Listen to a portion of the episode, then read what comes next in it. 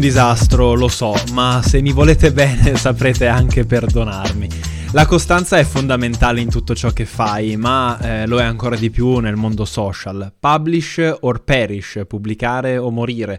un brutto modo di dire nato e sviluppato nel mondo accademico, per cui se non pubblichi articoli scientifici poi sei destinato a non fare carriera, ma che si può benissimo applicare anche a Instagram, Facebook e Spotify. Se non pubblichi poi nessuno si ricorderà di te e cadrai nell'oblio. Quindi perdonatemi e per favore ricordatevi di me e del podcast Cosa bolle in beuta. Cominciamo.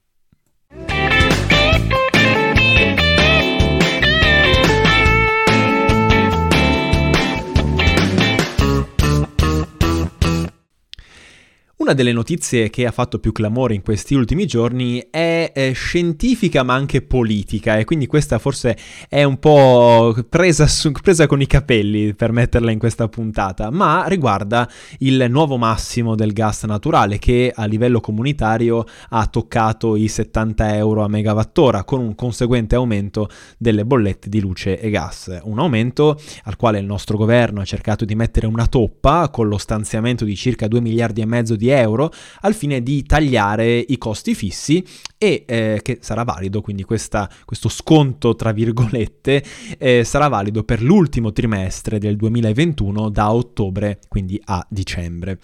Un'interessante opinione al riguardo viene da Claudio Descalzi, che è l'amministratore delegato di Eni, che intervistato per la stampa da Giuseppe Bottero definisce questa decisione del governo come un tampone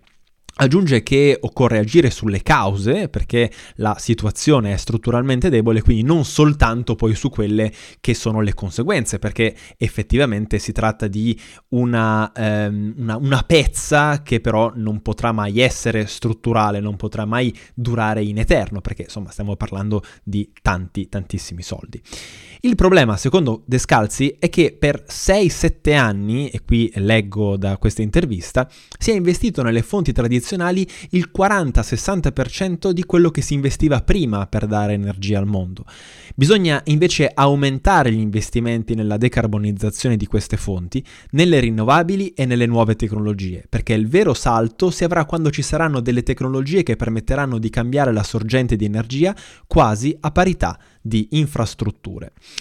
L'intervista poi prosegue ed è anche qui il motivo per cui l'ho voluta inserire in questa puntata, perché si fanno dei riferimenti anche alle dichiarazioni di Cingolani sul nucleare, ricordate eh, quando c'è stato il mm, putiferio, quando appunto il ministro della transizione ecologica ha usato il termine radical chic, ed è interessante vedere come Descalzi riconosca a livello teorico eh, che ci sia la necessità di avere un grande spettro di soluzioni per combattere la crisi climatica e per vincere la sfida della decarbonizzazione. E tra queste soluzioni annovera anche l'energia nucleare, con un riferimento in particolare al nucleare di quarta generazione.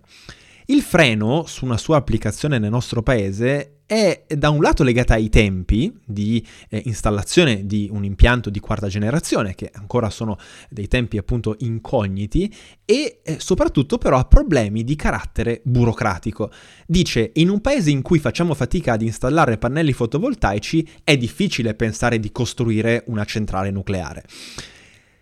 Si tratta forse di una visione forse semplicistica eh, però tutto sommato condivisibile perché è la visione di un esperto del settore energetico che riconosce come obsoleto e pachidermico il sistema burocratico del nostro paese. Quindi se vogliamo il nucleare in Italia, ma io poi direi anche qualsiasi tipo di innovazione, occorre per prima cosa snellire la, dur- la, burocrazia e su questo io sono totalmente d'accordo, sia che si voglia sia che non si voglia il nucleare, ma la condizione sine qua non è sempre secondo il punto di vista di Descalzi, che mi sembra di condividere e mi sembra razionale, quella proprio della sburocratizzazione. Poi il dialogo tra Bottero e Descalzi si conclude con un'importante digressione sulla eh, geopolitica energetica e su come potrà evolvere in un contesto di transizione ecologica dove il petrolio sarà sostituito da minerali e terre rare per le auto elettriche, per esempio, di cui la Cina eh, si propone come nuova potenza egemone. Regione. E a tal proposito, eh, la D di Eni conclude questa intervista sostenendo che una transizione giusta richiederà molto lavoro da parte della politica per favorire la cooperazione fra paesi. In questo nuovo contesto, in questo nuovo scacchiere geopolitico che si sta un po' delineando no? sulla base di nuove risorse necessarie per la transizione ecologica, non più il petrolio ma le terre rare, eh, non più il carbone ma il litio, potrebbe giocare un ruolo molto importante l'Afghanistan. A fare il punto sulle risorse di questo paese centrasiatico che è appunto entrato nelle cronache in questi, in questi, ultimi mesi, e soprattutto in questi ultimi mesi, è un articolo pubblicato sul sito internet The Conversation dal geologo Scott Montgomery. In questo pezzo eh, si fa riferimento alle importantissime quantità di minerali e metalli che il sottosuolo afghano custodisce. Stiamo parlando di 2,2 miliardi di tonnellate di ferro, 1,3 miliardi di tonnellate di marmo, 57,7 milioni di tonnellate di rame, che queste ultime se estratte potrebbero valere fino a 500 miliardi di dollari. E sempre relativamente al rame, i sovietici, quando invasero l'Afghanistan nel 79, insomma, fiutarono questa ricchezza, tra l'altro contaminata da un'altra ricchezza, cioè il cobalto, ed iniziarono a sviluppare una miniera nella regione di Ainak, a sud-est di Kabul. Un progetto che poi venne abbandonato nel nell'89 con il ritiro delle truppe sovietiche stesse. Oltre a rame e cobalto, il paese è anche ricco di altri elementi come il litio, fondamentale per la realizzazione delle batterie, ma anche da terre rare. I depositi nella provincia di Helmand contengono cerio, lantanio, praesodimio, neodimio, per un totale di circa 1,4 miliardi di tonnellate. È un patrimonio eh, paragonabile a quello di altre potenze che sono particolarmente ricche di queste terre rare e, eh, ed è valutato per il prasiodimio e il neodimio in circa 45.000 dollari a tonnellata. Quindi fate un po' i conti e capirete benissimo come questo mercato eh, potenziale afghano eh, faccia gola a molti, anche e soprattutto in vista del fatto che eh, ci sarà una rapidissima espansione di veicoli elettrici, di fonti rinnovabili, quindi la domanda inevitabilmente aumenterà. Il problema è che queste risorse e la ricchezza loro associata è al momento solo sulla carta e eh, ben custodita nel sottosuolo dell'Afghanistan. Insomma, è un po' come avere tanti soldi in banca ma non poterci fare nulla perché si è dimenticato il PIN della propria carta. Nel 2007 era stato avviato un dialogo con una compagnia cinese per lo sfruttamento dei depositi di rami di Ainak, quelli gli stessi dove i sovietici avevano iniziato a lavorare durante la loro occupazione. Quindi una sorta di recuperiamo il pin smarrito. Ma eh, le condizioni che erano al tempo particolarmente restrittive ed onerose per la compagnia cinese eh, fermarono poi del tutto lo sviluppo.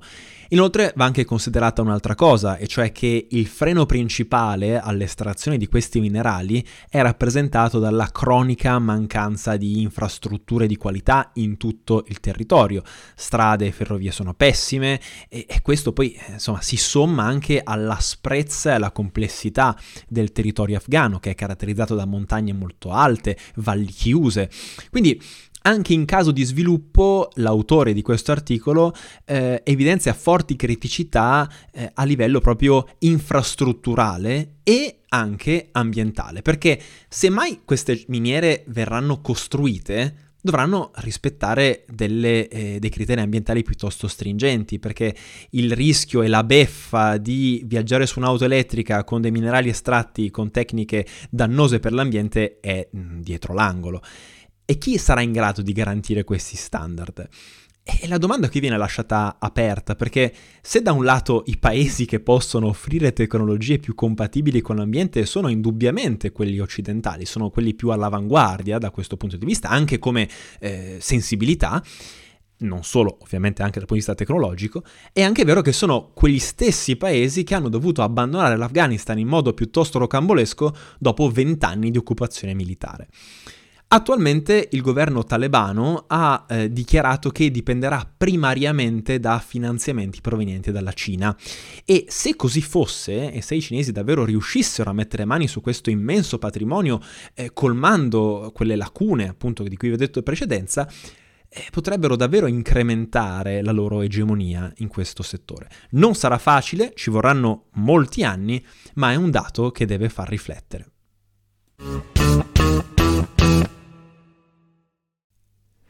Il raggiungimento o meno degli obiettivi di Parigi, vale a dire quelli che prevedono il contenimento della temperatura media globale ben al di sotto di 2 gradi centigradi rispetto al periodo preindustriale, passa inevitabilmente per il progressivo abbandono dei combustibili fossili. Ad oggi circa l'80% della domanda di energia globale viene soddisfatta bruciando carbone, petrolio e gas. Nel caso del carbone, e ci siamo quasi anche per il petrolio, il picco estrattivo è stato raggiunto e nei prossimi anni si assisterà inevitabilmente ad un calo della produzione di energia proveniente dalla, eh, dalla sua combustione. Ma qual è la quantità sulla base dei dati oggi disponibili relativi alle riserve totali di questi fossili che dovrà essere lasciata nel sottosuolo per raggiungere appunto gli obiettivi di Parigi? La risposta non è semplice da dare, eh, anche perché dipende eh, dal successo o meno che alcune tecnologie di cattura del carbonio, eh, le eh, Carbon Capture and Storage, CCS, avranno nel futuro, nel senso che se funzionano, se saranno economicamente vantaggiose, se si riuscirà a eh, costruire degli impianti su larga scala, allora potremo bruciare combustibili fossili per un periodo più prolungato, la transizione sarà più semplice. Tuttavia, a cercare di trovare quindi la risposta alla domanda quanti fossili dobbiamo lasciare nel sottosuolo, ci ha provato un team di ricerca coordinato dal professor Paul Ekins dell'Institute for Sustainable Resources dell'University College di Londra, che eh, su Nature nei primi di settembre ha pubblicato un articolo dal titolo Unextractable Fossil Fuels in a 1.5 Degrees World. Le stime che i ricercatori hanno fatto nel loro studio si riferiscono alla quantità di petrolio, metano e carbone che non dovrà essere estratta per avere il 50% di probabilità di mantenere l'aumento globale delle temperature entro il grado e mezzo. Si tratta di quantità davvero notevoli, perché circa il 90% del carbone oggi stimato esistere nel sottosuolo terrestre dovrà rimanere lì dov'è, entro il 2050, anno in cui dovranno essere raggiunte le cosiddette emissioni nette zero. Valori più bassi, ma comunque significativi, eh, sono per il petrolio, 58% lì dov'è, e metano, 59% lì dov'è. Il valore del metano è quello che mi lascia un po' perplesso, non sul fatto che debba rimanere la maggior parte del metano nel, nel sottosuolo, ma per il via del fatto che ne stiamo usando via via sempre di più.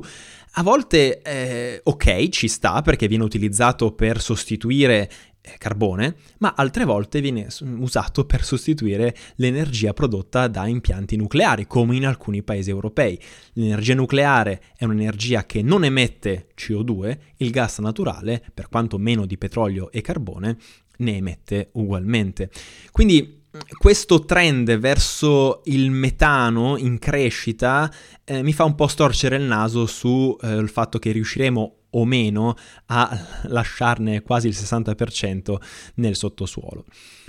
Dopo il 2050 i combustibili fossili e in particolare il petrolio dovranno essere usati pressoché totalmente in alcuni settori, come per esempio quello petrolchimico per la produzione di materie plastiche, e in altri eh, difficilmente decarbonizzabili come il trasporto aereo.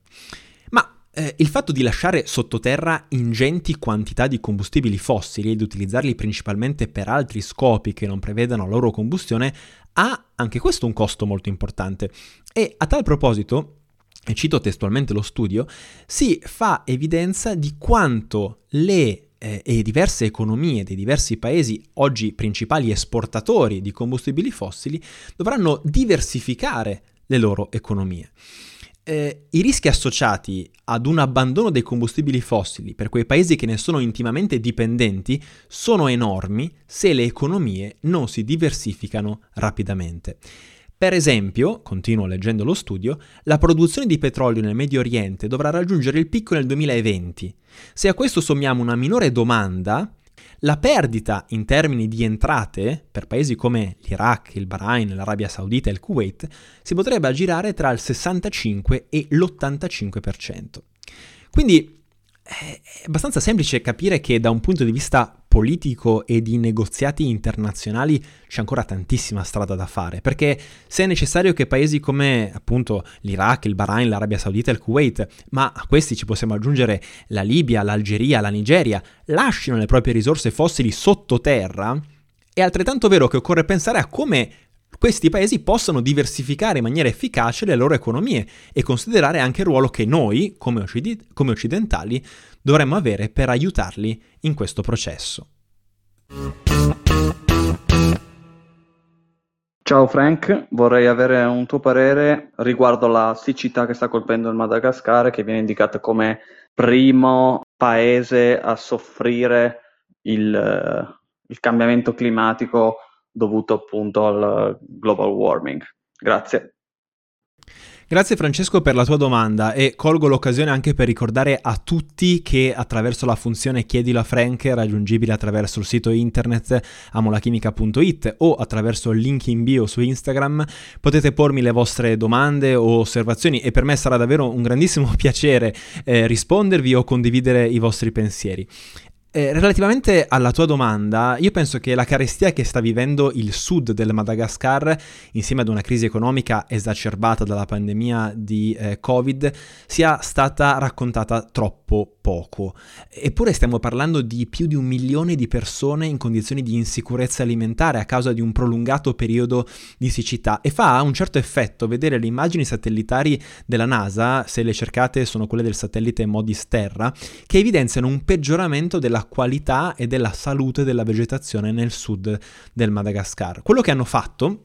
gli scienziati della NASA, brevemente, è stato quello di calcolare il cosiddetto indice NDVI, che è un acronimo per Normalized Difference Vegetation Index, che si basa su quanta luce rossa e vicino all'infrarosso la vegetazione riflette. Più è verde, più radiazione infrarossa viene riflessa. Tra il 2020 e il 2021 questo indice è crollato fino al 25% rispetto alla media calcolata tra il 2000 e il 2015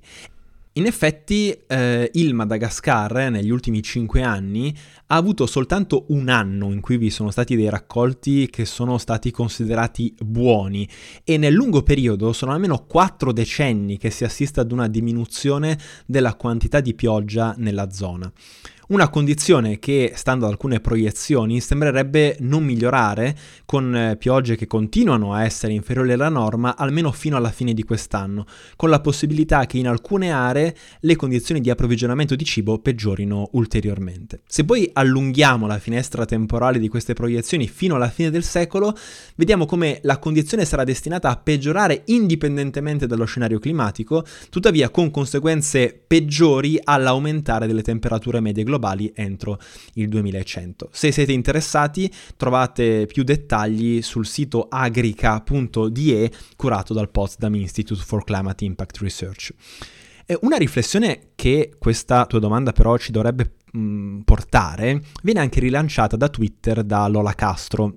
che è la portavoce del World Food Program in Africa. Eh, la dottoressa Castro rimarca come questa carestia non sia legata a conflitti, ma al cambiamento climatico e che gli abitanti del Madagascar, che non hanno nessuna responsabilità climatica sulle spalle, siano i primi a soffrirne. E quindi qui la domanda mi sorge un po' spontanea, cioè che ruolo possiamo avere noi occidentali in tutto questo? Eh, perché come per il tema energetico di cui vi ho parlato in precedenza, cosa possiamo fare concretamente come Unione Europea per aiutare queste popolazioni?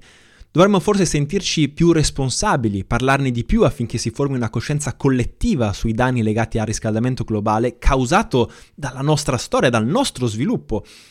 per favorire anche delle politiche di adattamento al cambiamento climatico in regioni come appunto il Madagascar meridionale particolarmente vulnerabili. Eh, se siete interessati a questo tema e volete saperne di più, vi consiglio anche un video prodotto da Al Jazeera in inglese che si chiama Why Has Climate Change Caused Famine in Madagascar? Lo trovate su YouTube. E con questa notizia è tutto per questa settimana, noi ci risentiamo la prossima, eh, spero di essere costante. eh, seguite però Amo la Chimica su Facebook e Instagram e naturalmente su Spotify con questo bellissimo podcast Cosa bolle in beuta. Se vi è piaciuto condividetelo con i vostri amici, spargete un po' la voce e da Frank un saluto, ciao!